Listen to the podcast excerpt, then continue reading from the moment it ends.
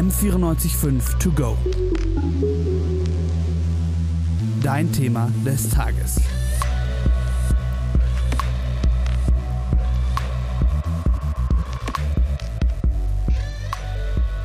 The Big Bang Theory zeichnet ein bestimmtes Bild von Comic-LeserInnen. Sie sind Nerds, die zwar intelligent, aber auch in der Gesellschaft isoliert sind. Auch das Bild von Comics an sich wird dadurch geprägt. SuperheldInnen in Strumpfhosen sind der Stereotyp, den sich Leute vorstellen, wenn sie an Comics denken. Dass das nicht mehr der Fall ist, darüber sprechen wir heute. Wir, das bin ich, David Schmidhuber. Und ich, Markus Lenhardt. Comics sind Kunst. Also sie können zumindest als solche betrachtet werden, auf jeden Fall. Comics würden sich, wenn man es jetzt künstlerisch betrachtet, in den Bereich der Pop-Art einordnen oder zumindest darunter fallen. Sie sind aber mehr als das. Sie kombinieren Bild und Text auf eine Art und Weise, auf eine einzigartige Art und Weise.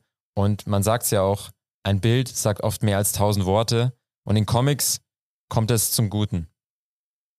Diese Vorstellung, dass Comics nur aus so dünnen Heften bestehen, die ist eigentlich falsch. Auch in dünnen Heften können sie mit ihren Bildern super viel vermitteln, aber eigentlich haben Comicbücher keine Maximallänge. Ich habe zum Beispiel mal eins gelesen, das ist ja über 400 Seiten lang. Puh. Ja, und sie setzen sich auch mit komplexen Themen, wie zum Beispiel der Einwanderung auseinander, woran man vielleicht bei einem Comic erstmal gar nicht denkt.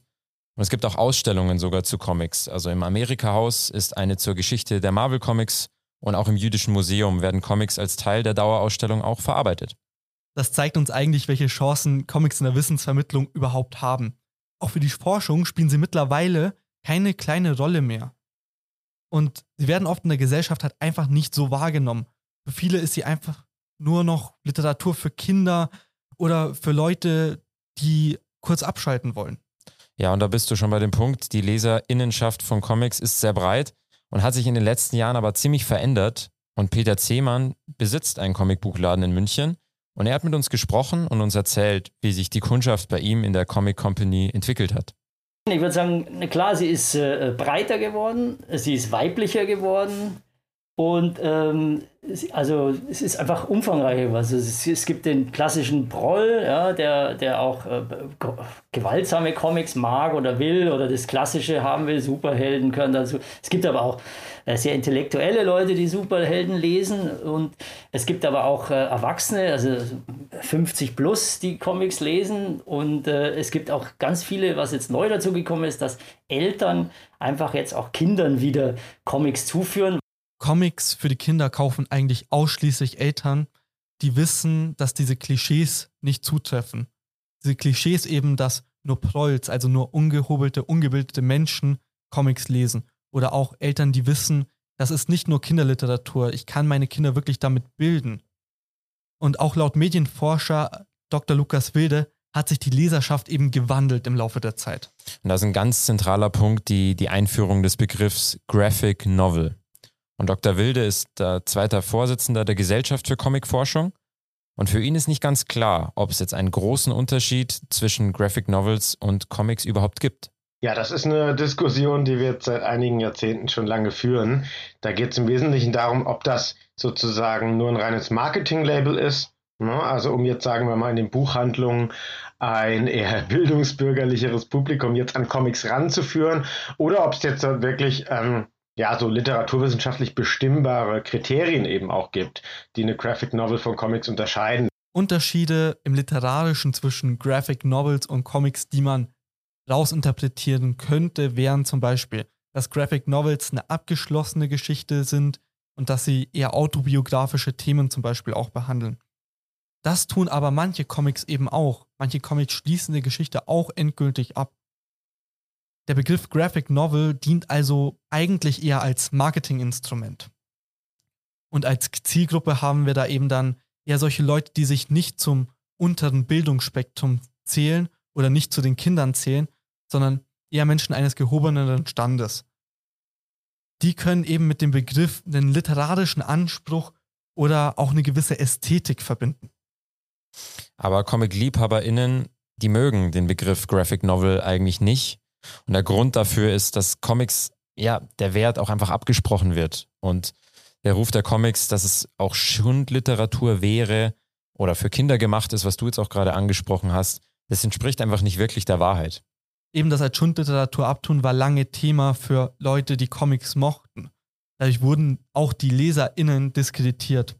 Das wissen wir von Dr. Lukas Wilde.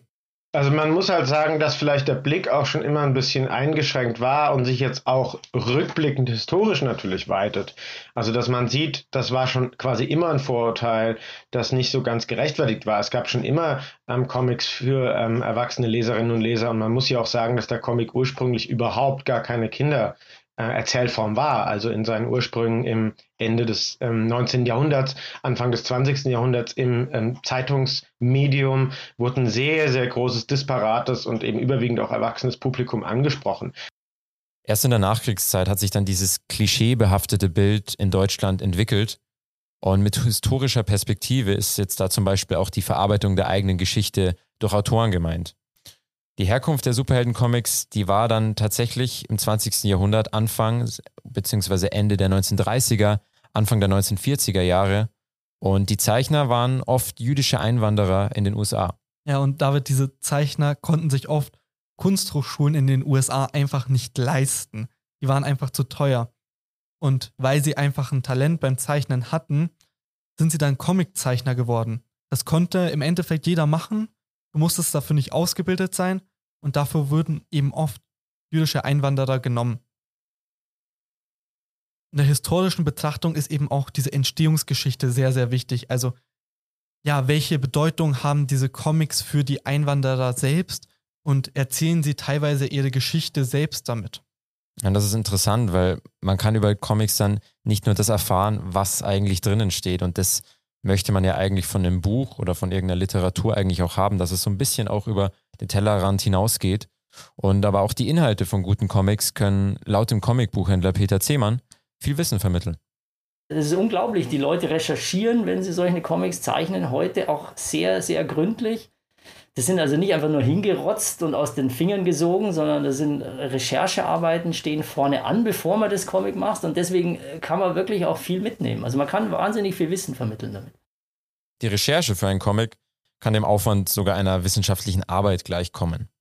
Es kommt ein bisschen auf das Thema an. Also, wenn wir jetzt zum Beispiel über physikalische Gesetze sprechen, die im Kontext von Comics auch mal aufkommen können, siehe zum Beispiel Spider-Man, der sich dann herunterschwingt, dann kann man das beobachten. Aber in Deutschland gibt es kaum eine Comic-Kultur. Ausgeprägter ist es dann in anderen Ländern, wie jetzt zum Beispiel in den USA oder auch in Frankreich, was dazu führt, dass die meisten deutschen Zeichner im Ausland arbeiten. Ja, du sprichst gerade Frankreich an. Viele deutsche Zeichner gehen auch erstmal nach Frankreich, kommen manchmal auch zurück und zeichnen dann hier Comics. Die Comics in Deutschland, die hier veröffentlicht werden, beschäftigen sich halt einfach oft mit der Geschichte Deutschlands.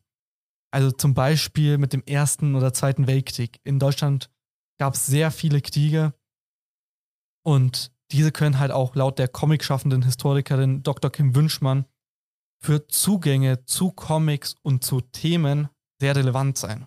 Das hat sicherlich auch Einfluss auf die Wissenschaft genommen und heute haben wir ja ein richtig etabliertes Feld der Comic-Forschung, das sehr äh, dynamisch ist, noch relativ jung interdisziplinär und äh, Comics finden so eben auch, ja, langsam aber sicher, würde ich sagen, Eingang in die Hochschullehre, also nicht nur in die Forschung, sondern auch in die Lehre. Und das, glaube ich, hat vor allen Dingen auch damit zu tun, dass Comics in Schulen oder in außerschulischen Bildungseinrichtungen verstärkt zum Einsatz kommen und man also auch überlegt, wie man Comics denn informiert und didaktisch reflektiert einsetzen kann.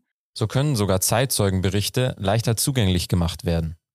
Das vielleicht bekannteste Beispiel dafür ist der Comic Maus, Geschichte eines Überlebenden. Darin erzählt Art Spiegelmann die Geschichte eines Juden, der die NS-Zeit überlebt hat. Es ist nicht irgendeine Geschichte irgendeines Juden, sondern es ist die Geschichte seines Vaters, Wladek Spiegelmann. Ja, und das Besondere an diesem Comic ist, dass nicht exakt gezeigt wird, was passiert ist, sondern dass die Menschen ersetzt werden. Hört sich erstmal komisch an, aber Juden werden im Comic als Mäuse dargestellt, die Soldaten des NS-Deutschlands als Katzen und zum Beispiel Pole, Polen auch als Schweine. Und da gibt es dann skurrile Szenen wie eine Maus, die eine Schweinemaske auf hat, das dann zeigt, hey, diese Person möchte sich nicht als Jude zu erkennen geben und stellt sich einfach nur als Pole dar. Aber wir haben auch andere Sachen, die einen erleichterten Zugang möglich machen. Zum Beispiel, dass Brutalität nicht an Menschen dargestellt wird. Und auch nicht so direkt dargestellt wird, wie es zum Beispiel in einem Film wäre. Und ja, auch die Folter zum Beispiel an Menschen wird dann da eher nicht gezeigt. Das Comic ist aber natürlich nur ein Beispiel. Und ein riesiger Vorteil aber, den man bei Geschichtscomics beobachten kann, ist, dass es auch geeignet für Kinder und junge Menschen ist, die sich mit Geschichte auseinandersetzen. Ja, und diese Kinder und jungen Menschen werden zum Beispiel jetzt beim äh, NS-Deutschland Zeitzeugenberichte gar nicht mehr so erleben können, wie wir das vielleicht noch können, weil Zeitzeugen einfach zurzeit auch sterben. Und das ist einfach eine unheimliche große Chance für die Bildung, solche Berichte zugänglich zu machen. Und auch festzuhalten. Und genau das haben eigentlich Comics so an sich, dass auch die Darstellung von solch komplexen Sachverhalten gut und einfach zugänglich gemacht werden. Dr. Kim Wünschmann beschreibt eben auch, wie solche Comics mittlerweile nicht nur von der Gesellschaft gesehen werden, sondern auch in der Forschung betrachtet werden.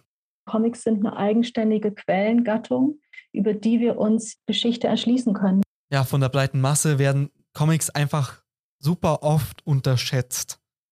Das bezieht sich vor allem auf den Inhalt. Das sind keine seichten, leichten Thematiken. Sind oft sehr komplexe und schwere Themen, die angesprochen werden. Aber auch das Grafische wird einfach komplett unter den Tisch gekehrt. Es gibt sehr, sehr viele unterschiedliche ZeichnerInnen von Comics. Ja, und jeder Künstler beziehungsweise jede Künstlerin, die haben ja auch jede einen eigenen Stil. Das kommt ja auch noch dazu, das darf man nicht vergessen.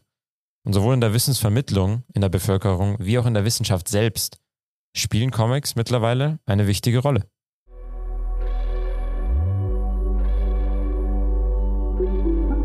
M945 to go.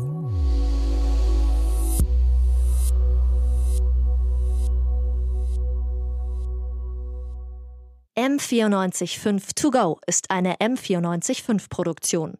Ein Angebot der Media School Bayern.